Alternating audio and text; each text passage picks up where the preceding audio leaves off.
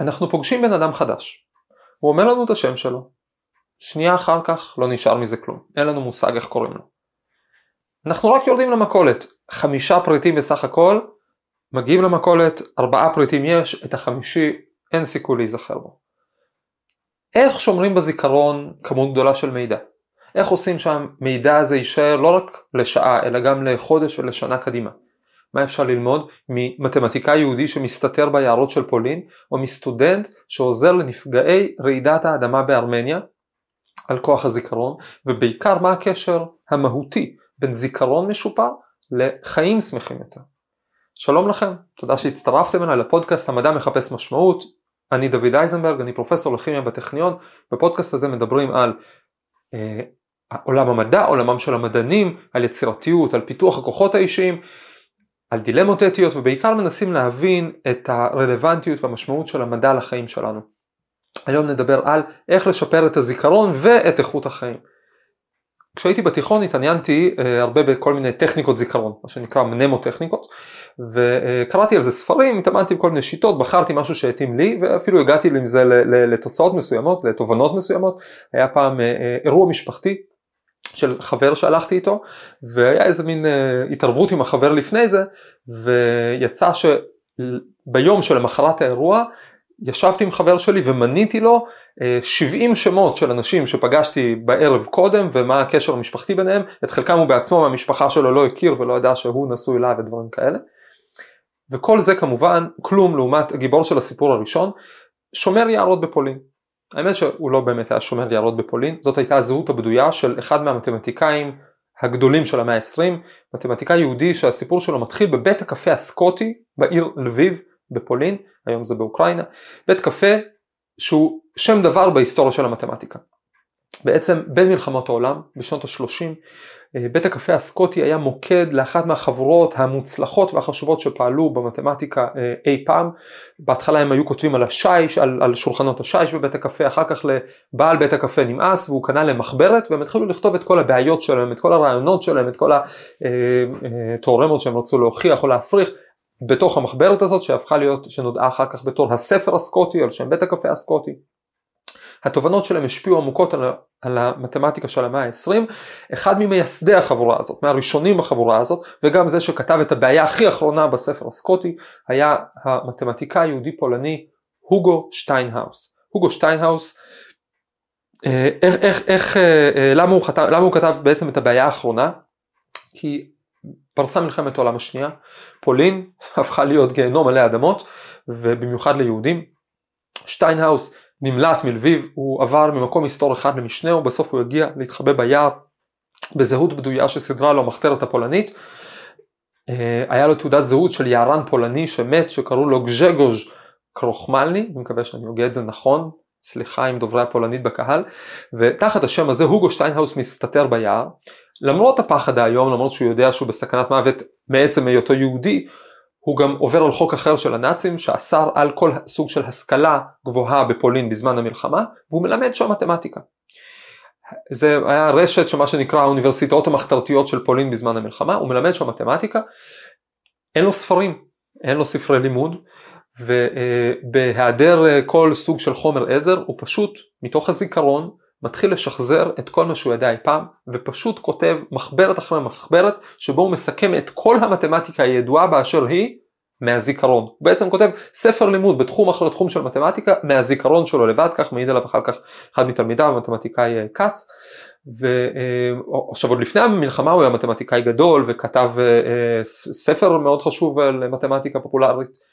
אבל uh, היכולת שלו לשבת שם בתנאי מלחמה ומהזיכרון להיזכר כל מה שהוא ידע אי פעם, אני יוצא לי לחשוב על זה הרבה, אני חושב אם אני הייתי צריך עכשיו חס וחלילה בתנאים uh, שלא יהיו כאלה תנאים, הייתי יכול לשחזר ספר uh, uh, לימוד בתחום שהוא לא תחום המחקר שלי, ספר לימוד בכימיה אורגנית, ספר לימוד בכימיה קוונטית, אני, אני לא חושב שכן, אבל uh, אנחנו יודעים שיש אנשים עם זיכרון מדהים, אנחנו יודעים שיש אנשים שיכולים אה, לטוס מעל עיר ואז לצייר מהזיכרון את כל התוואי אה, אה, שלה וזוכרים דפים שלמים בעל פה או ספרים שלמים בעל פה, ידוע המתמטיקאי פיזיקאי נודע ג'ון פון ניומן, שאגב אני אגיע אליו בפודקאסט הזה כי באמת היה דמות מרתקת, ידוע ש...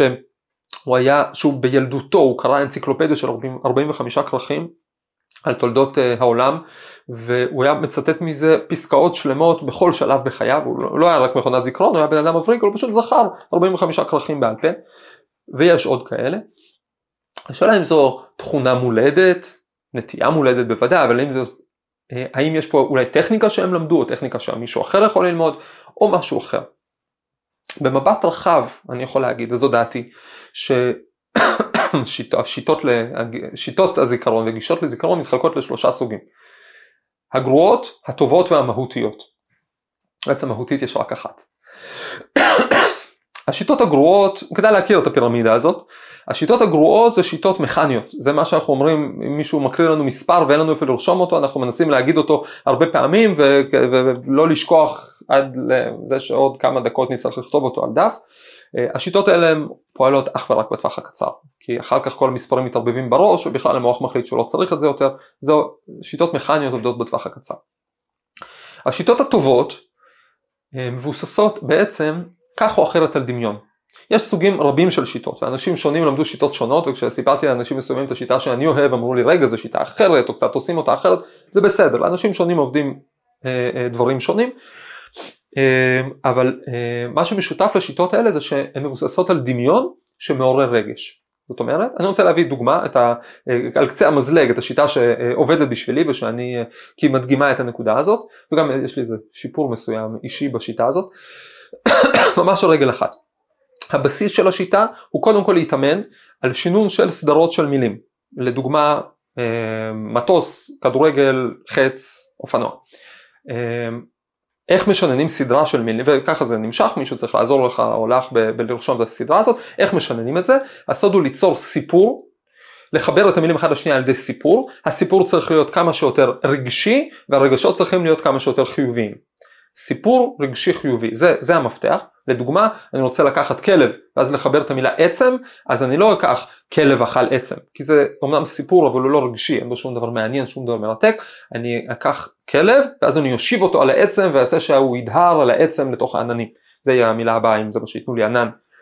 זאת אומרת אני מחבר את המילים אחת לשנייה על ידי סיפור רגשי ואני משתדל שהרגשות שמחברים יהיו רגשות חיוביים. ככל שהרגשות אה, ככל שהרגש הוא מצחיק יותר אה, נעים יותר מרגש יותר כך הוא יותר רוצה להישאר איתנו בטווח הארוך. יש כאלה שחושבים יש בזה כמובן משהו שרגשות שליליים יוצרים רגע, הם יותר חזקים בטווח הקצר זה נכון ולכן יותר טובים לזיכרון אבל השאלה אם אנחנו רוצים ליצור אצלנו רגשות שליליים. אם אנחנו רוצים בכוונה לשבת ולעורר רגשות לא נעימים ואחר כך הם יישארו איתנו אני מאמין שעדיף לעשות את זה עם רגשות חיוביים אם עושים, בתוך השיטה הזאת אם מתאמנים על רשימות כאלה של מילים אפשר להגיע תוך ימים או ממש שבוע שבועיים לרשימות של עשרות של מילים של אפילו של מאות וזה הבסיס לאחר כך ליישם את זה לדברים אחרים. מתפתח מין שריר כזה ואז אפשר ליישם את זה לזכור מספרים בעל פה, לזכור אה, אה, תמונות אפילו, לזכור מילים לועזיות בשפה אחרת וכולי. אמ, אמ, אני למשל, שוב, אני לא, לא, אף פעם לא הפכתי למקצוע בדבר הזה, אבל יש כמה דברים שאני משתמש בהם, אני יודע לזכור מספר טלפון שנותנים לי אה, אה, בצורה מושלמת, ובדרך כלל, וזה טריק נחמד ל, אה, לא למסיבות אלא ל, אה, לש, לבית כנסת בשבת, כי לפעמים מגיע מישהו חדש לבית כנסת בשבת ואתה אומר לו שלום, ברוכים הבאים, וזה, מי אתם, אולי תבואו פעם לשבת, בטח, אבל חבל שאין פה, הוא אומר כן אי אפשר לרשום את הטלפון, אני אומר בוא תגיד לי את הטלפון, מה אתה תזכור, כן אני זוכר במוצאי שבת אני שולח לו וואטסאפ, זה מאוד מרשים את החדשים, אה, כי גם חשבת עליהם. אז אני בטוח שכל אחד יכול למצוא הרבה שימושים לאיך לשפר את הזיכרון לשמות אגב אני אתן עוד, בסוף אני אתן טריק לאיך לזכור שמות יותר טוב וזאת הזדמנות שלי להזכיר אה, להירשם לערוץ כדי שלא תפספסו סיפורים אה, אה, שיטות ובכלל עניינים שקורים פה. אז יש הרבה וריאציות על שיטות של דמיון אלה שיטות טובות אמרתי אבל הן עדיין לא השיטה המהותית. מעל השיטות הרגשיות מעל השיטות מבוססות דמיון יש עוד רמה כי השיטות הרגשיות עובדות אבל בסוף הן סוג של קביים הן סוג של אה, אה, חיבור מלאכותי בין דברים. מהי השיטה המהותית? מהי הגישה המהותית לזיכרון? אני קורא לה גישת החתונה. עוד שנייה נסביר את השם, לפני זה אני רוצה לספר את הסיפור שנותן לי השראה לגישה הזאת. בשנות ה-80 היה בארמניה סטודנט יהודי בשם אה, סמבל גריביאן. סמבל גריביאן למד באוניברסיטה ובאיזשהו שלב היה לו בעיות ראייה קשות והוא שמע שיש טיפול רפואי חדש חדש בברית המועצות במערב היה אותו כבר אבל בשביל לשפר את הראייה ניתוח מסוים ניתוח מסוים והוא התנדב לניתוח הזה ועשו לו את הניתוח הזה והוא היה נראה שהוא עבר בהצלחה ואז הרופא אמר לו משהו שהוא לא היה מוכן עליו בכלל. הוא אומר לו טוב עכשיו חצי שנה אסור לך לקרוא. אסור לך לאמץ את העיניים. אסור לך לקרוא ואסור לך לכתוב. הוא אומר לו דוקטור מה? אני סטודנט איך אני יכול לא לקרוא ולא לכתוב אמר לו לא, לא אכפת לי, אם תקרא אתה תאמץ את העיניים ואני לא אחראי לשום דבר שיקרה לך. עכשיו גרביאן לא רצה להפסיק את הלימודים שלו, לא רצה אה, לפרוש מהם, הוא התחיל לשבת בהרצאות ולהקשיב יותר טוב אה, ולהתרכז במה שאומרים לו, הוא ראה שחלק הוא זוכר, חלק הוא לא זוכר, הוא התחיל להתעניין בעצמו בטכניקות לפיתוח זיכרון, הוא למד כמה והוא ראה שהוא מצליח לשנן שיעורים שלמים בעל פה, הוא גם פיתח קצת את הטכניקות ולמעשה אני את מה שאני למדתי מבוסס על מה שהוא לימד ועד שהוא הגיע אפילו היה לו שיא גינס בלזכור אה, כמה אלפי מילים אה, לועזיות ברצף וכל מיני דברים כאלה, עד אז זה היה בשבילו סוג של משחק וזה עזר לו ללימודים כמובן, אבל אז קרה אסון.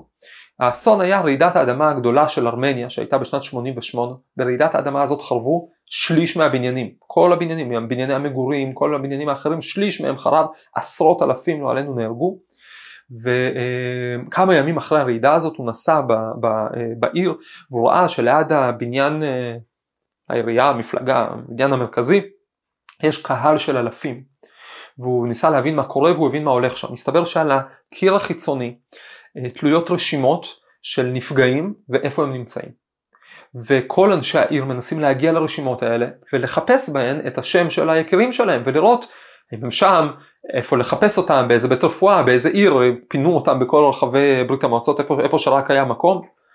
ותדמיינו את הסיטואציה הנוראית הזאת שיש כיכר, יש בה אלפי אנשים, יש דפים של רשימות שתלויים, כל אחד מחפש ומחפש ומחפש, ואם הוא חס וחלילה לא מוצא, אז הוא מתחיל לחפש עוד פעם, הוא לא הולך, טוב, הקרוב שלי, לא עלינו מת, הוא אומר אולי פספסתי אותו, ואנשים לא עוזבים, ודח, ודחיפות ודחיקות, ממש סכנה וגם צער מאוד גדול, והוא אומר מי יודע אם לעת כזאת הגעתי למלכות, אני שם לו את המילים בפה, אבל זה, זה הרגע שהיה לו, הוא אומר טוב אולי בשביל זה כל הטכניקות זיכרון, הוא מפלס את דרכו פנימה לתוך הבניין והוא משכנע את מי שהיה לו את המחשב שממנו יצאו הרשימות, אה, להראות לו את הרשימה, הוא אומר לו אני יודע לזכור דברים בעל פה, הוא יושב שם, הוא משנן בתוך 50 דקות, כלומר זה השיא האישי שלו, בתוך 50 דקות רשימה של כ-4,000 שמות שונים, זה לא רק שמות, שם, שם משפחה, באיזה בית רפואה נמצא, אה, גיל ובאיזה בית רפואה נמצא כדי שיהיה אפשר לזהות אותו, משנן את ה-4,000 שורות האלה תוך 50 דקות, הוא יוצא החוצה, הוא נעמד על איזה אה, אה, הגבהה והוא אומר חברים תגידו לי את השמות ואני אגיד לכם ואנשים מתחילים לצעוק לו את השמות, הוא מזהה את השם, הוא אומר הוא נמצא בבית רפואה כזה, מזהה את השם, הוא נמצא בבית רפואה כזה וככה הוא תוך כמה שעות שזה לקח עוזר לפנות את רוב הקהל ולעזור להם ללכת לנסוע לחפש את היקירים שלהם. עכשיו זה נכון שהוא ידע עוד לפני זה, הוא ידע שעוד לפני זה היה לו, הוא שלט בטכניקות זיכרון וכולי, אבל הוא אמר, זה, זה כנראה, יותר טוב מזה כנראה לא הייתי אף פעם, למה? למה, למה אה, הזיכרון שלו היה כל כך משופר באותם רגעים? הרי את הטכניקות הוא ידע עוד קודם. זה, התשובה ברורה לכולנו, זה היה ממש חשוב, זה היה ממש חשוב לגריביאן ללמוד את השמות האלה וממש חשוב לשחזר אותם בלי טעויות, אגב הוא עשה את זה גם ביום למחרת, וזו בעצם הדרגה הכי גבוהה בזיכרון. כשאתה לא מחפש טכניקות, אלא כשזה ממש חשוב לך, כשאתה לא מוכן לשכוח את זה לעולם, כשחיי אדם תלויים בזה, זה הדרך הכי טובה לזכור משהו, שיהיה חשוב. למה אני קורא לזה שיטת החתונה? כי יש סיפור חסידי שאני אוהב. פעם אחד האדמו"רים החסידים נפגש עם אה, חסיד שלו, והם דיברו על איזושהי פרשנות של התוספות, איזה מה, מהמפרשים על הגמרא, איזשהו מקום, ולא היה להם אולם את הגמרא. והחסיד אמר שכתוב שם משהו אחד, והרבי האדמו"ר אמר שכתוב שם משהו אחר. והחסיד אמר רבה אתם uh, מכירים את זה אבל uh, אני למדתי את זה אתמול, אתמול למדתי את הגמרא הזאת. והרבי אמר אני מאמין לך אני לא למדתי אותה כבר 15 שנה אבל אני בטוח שזה ככה אני בטוח אני בטוח שניהם היו בטוחים הביאו להם את הגמרא והסתבר שהרבי צדק. למרות שהוא לא למד את הגמרא הזאת 15 שנה. עכשיו החסיד מאוד הצטער והוא שאל איך זה יכול להיות מאיפה זה יכול להגיע. אז הרבי אמר לו את החתונה שלך אתה זוכר? הוא אומר לו ברור. מה לבשת? מה לבשה הכלה? מי הוביל אותך לחופה? אתה זוכר? הוא אומר לו ברור. הוא אומר אז בשבילי כל פעם שאני לומד תורה זו חתונה. אם מתייחסים למה שלומדים, אל התורה, אלא רשימות שיכולות להציל חיים, בכלל למה שלומדים, מתייחסים לזה בתור חתונה, בתור זה הרגע, הנה עכשיו הרגע האמיתי הזה קורה, סוף סוף, זה, זה נהיה שלי, אי אפשר לשכוח את הדברים האלה. עכשיו אני מגיע בעצם לטכניקה לזכור שמות, מה שפתחנו בו, כולנו שונאים את הרגע הזה שמישהו אומר לנו את השם ואחר כך אנחנו לא זוכרים מהו, איך, איך לא להיקלע אליו, זה בעצם הסוד, הסוד הוא שיהיה לך חשוב. סוד שזה יהיה יקר בעיניך כמו חתונה, וזה דורש מחשבה, זה דורש התבוננות, זה דורש לחפש למה זה חשוב, זה דורש לה, לה, אה, אה, להתרכז בזה קצת, לתת לרגש הזה של חתונה, של מפגש, שמאחלים לו והוא נצחי, לתת לרגש הזה לצמוח מתוך השכל ואל, ואל הלב, וברגע שזה חשוב אפשר גם להשתמש בטכניקות זיכרון רק עוזרות לזה, איך זוכרים שמות, זה הסוד, הסוד הוא בעצם לא איזושהי טכניקה כל כך, הסוד העיקרי הוא ההתבוננות הזאת, הסוד העיקרי הוא להבין, עכשיו אני אומר את זה וצריך להתבונן בזה בהמשך, שהרגע שבן אדם אומר לך את השם שלו, זה רגע מאוד חשוב בשבילו. הוא אומר לך משהו על המהות הפנימית שלו. הוא מאוד חשוב לו שתדע את השם שלו. הוא יודע שקוראים לו ככה, ושאחר כך אתה תזכור את השם שלו, זה יהיה יקר בעיניו מאוד. אתה ראית אותו, לפעמים, כן, אתה ראית אותו, הכרת אותו, אתה אה, אה, אה, מזהה שיש בו משהו שראוי לזכור. זה רגע חשוב. עכשיו אם מתבוננים בזה שעכשיו הוא עומד להגיד לך את השם, הנה הרגע הזה מגיע, זה רגע חשוב, זה רגע שחשוב לבן אדם שמולי, אז משהו מהרגש הזה של החתונה נדבק, משהו מהרגש הזה של הנה הרגע הגיע, אי אפשר לפספס אותו, מגיע, ואז אפשר גם להשתמש בטכניקה זיכרון מסוימת, זה החלק השני, זאת ההכנה הנפשית לרגע של אמירת השם זה החלק הראשון והטכניקה של הזיכרון זה החלק השני מנסים לקשר את השם למשהו נעים בתכונה של מי שעומד מולך. אה, אה, לאיזושהי תכונה, סליחה, לאיזושהי תכונה חיובית ונעימה באדם שעומד מולך. סתם לדוגמה, אה, אני מלמד עכשיו בטכניון קורס באלקטרוכימיה, לאחרונה סטודנט הציג את עצמו, קראו לו להב, אז הסתכלתי עליו, אמרתי לעצמי, להב חד, רואים שהסטודנט הזה חד כמו להב. עכשיו, אה, קודם כל להב, אם אתה מקשיב לזה, אל תשכח להגיש את תרגיל 2 באלקטרוכימיה, אבל יש פה נקודה עמוקה מאוד, כי לא רק קישרתי את השם שלו למשהו נעים, למעשה אני לא מכיר עדיין את להב, אני לא יודע אם הוא סטודנט חד או לא חד, לא יודע עליו, הוא חדש, הקורס חדש, אבל נעים לחשוב עליו משהו טוב, נעים אה, לדמיין שהוא בחור חד, אולי אפילו זה קצת ישפיע על היחס שלי אליו, שהוא, אני מההתחלה אחשוב עליו בתור להב, בחור חד, ולא על משהו לא נעים. ולכן בעצם טכניקות זיכרון משפיעות הרבה מעבר לזיכרון עצמו. אנחנו בעצם קודם כל מחליטים להתייחס למציאות שסביבנו, אנחנו מחליטים לשים אליה לב, להחליט שהרגע הזה שמולי הוא כמו רגע חתונה, אפשר, זה, זה מת, היחס הזה למציאות מתפשט, היחס שאני בוחר לראות את המציאות. דבר שני, אני בוחר לראות במציאות את הצדדים הנעימים שלה, זה לא שאני לא יודע שיש למציאות הרבה צדדים, אבל אני מסתכל על הצדדים החיוביים שלה, וזה בעצמו יוצר קצת את המציאות שסביבי. זה בעצמו קצת משפיע איך אני תופס אותה ואיך היא אחר כך מחזירה עליי חיוך. אני בעצם בוחר שבזיכרון שלי יישמרו דברים, אבל שלא סתם דברים, דברים שהם נעימים וטובים וחיוביים. בהצלחה.